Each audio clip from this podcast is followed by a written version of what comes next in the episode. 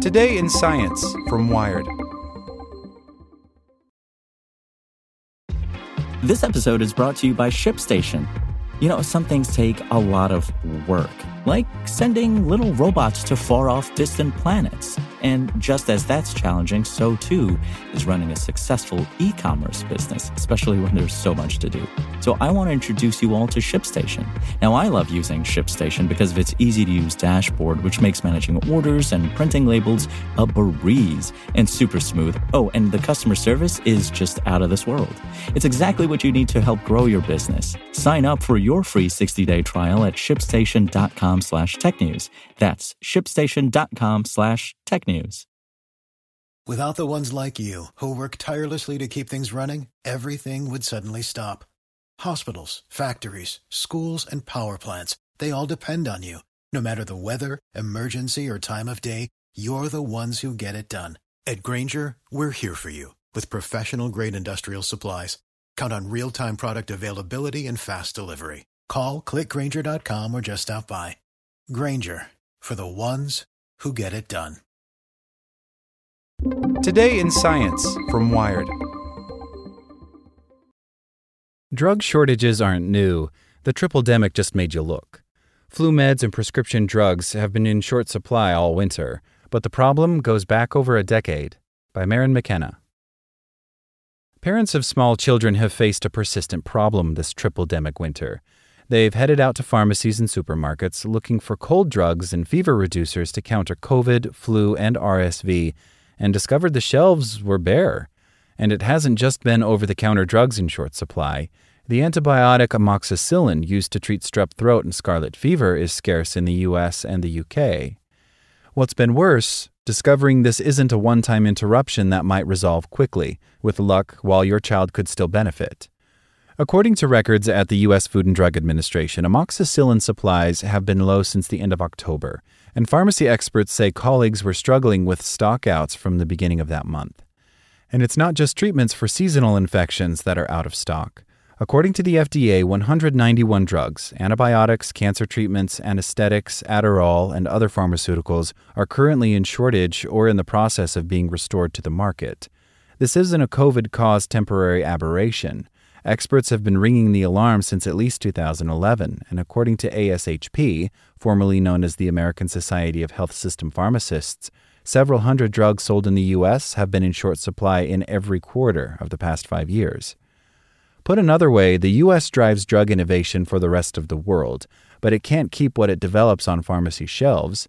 It's a stubborn problem composed of procurement slowdowns, proprietary information, and policy shortfalls that no one has been able to fix. The drug shortage issue has bubbled up now because it's impacting children and parents are scared, says Sterling Elliott, a clinical pharmacist and assistant professor of orthopedics at Northwestern University Feinberg School of Medicine. But this is an issue that we have been managing in America's healthcare system since 2011. There are a ton of medications that healthcare providers, hospitals, surgery centers, clinics are always watching intensely. Coping with drug shortages is such a regular occurrence that it's almost its own subspecialty in pharmacy now, says Susan Davis, who is an associate dean for pharmacy at Wayne State University. It's something that people have as part of their job description, trying to manage shortages, which is unfathomable. How did we get here? For sure, COVID helped, or rather, hurt. Especially during the pandemic's first year, severely ill patients flooded ICUs, driving up antibiotic use and taxing supplies of the paralytics needed to keep people on breathing machines. On top of that demand shock, COVID also suppressed supply, taking out personnel at every stage of pharmaceutical production. But persistent drug shortages predate the pandemic.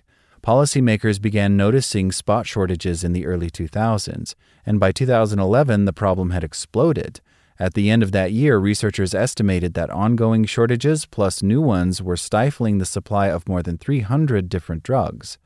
Several months later, President Barack Obama signed an executive order that was supposed to stem the problem. Among other things, it ordered drug companies to inform the FDA when they were about to cease making a product, which could leave a hole in the market.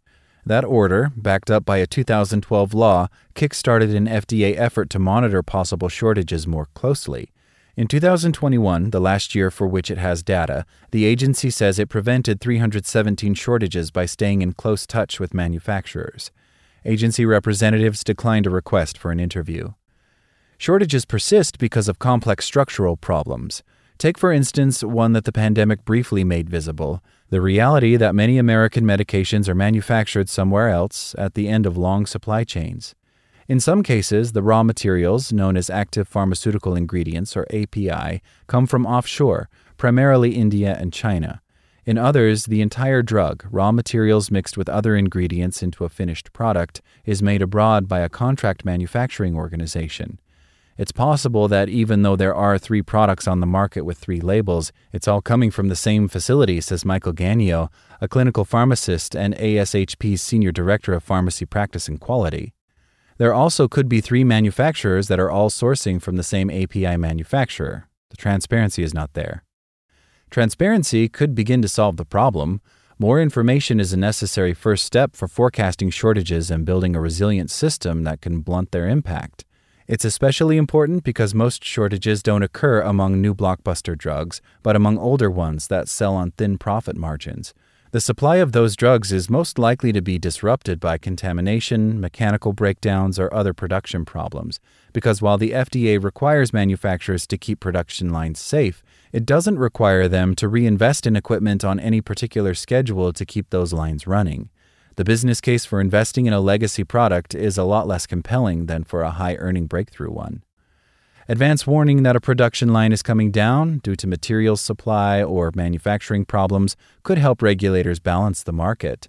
But that kind of disclosure would require companies to divulge proprietary information. It's hard to legislate the free market, and most of the problems that need to be solved have some element of the free market, says Erin Fox, who is Senior Director of Drug Information at University of Utah Healthcare and leads a research team that supplies information on shortages to ASHP. Fox is also part of a committee at the National Academies of Science, Engineering, and Medicine that proposed reforms in a report last year. It lays out a series of prompts for federal actions, such as enlarging the National Strategic Stockpile, which currently holds bioterror defense drugs, and carving out international trade compacts to preserve an uninterrupted flow of ingredients. It also proposes developing a federal rating system that scores companies on resiliency planning and disclosure. A quality rating system has been endorsed by an FDA report as well. For companies, the National Academy's report recommends carrots rather than sticks, acknowledging that firms can't be compelled to release private information and recommending incentives to persuade them to be more forthcoming. Those federal ratings, for instance, could be used by healthcare organizations to justify paying slightly higher prices for drugs as a reward for transparency. Adoption would be challenging, we're constantly battling increasing drug costs, Ganio says, so it's not easy to go to a hospital CFO or director of pharmacy and say, hey, we're going to buy a product that costs a little bit more, but we think it's a good investment. But, he points out, shortages already force healthcare organizations to pay more, directly in labor costs and indirectly in hits to patient safety. A 2019 study by the consulting firm Vizient estimated that U.S. hospitals spend an additional $359 million per year on staff time and overtime to cope with shortages. That same year, Australian researchers identified 38 studies that found that shortages harm patients through longer wait times for treatment, longer hospitalizations, bad reactions to substitute drugs, surgical complications, and in some cases, preventable deaths. Healthcare personnel think tackling the challenge would be worth it to avoid the chaos that grips their systems whenever shortages arrive. Every time we have to come up with a protocol for what we're going to use instead, says Melissa Johnson, a professor of medicine at Duke University and president of the Society of Infectious Diseases Pharmacists. What don't we have this week? Can we identify alternate sources? Do we have to compound our own? Maintaining the status quo means failing to address the problem and letting the burden of drug shortages fall on frazzled pharmacists and sick children and panicked parents who can do nothing but wait. Like what you learned? Subscribe everywhere you listen to podcasts and get more science news at wired.com/science. Want to learn how you can make smarter decisions with your money? Well, I've got the podcast for you. I'm Sean Pyles, and I host NerdWallet's Smart Money Podcast. Our show features our team of nerds, personal finance experts in credit cards, banking, investing, and more.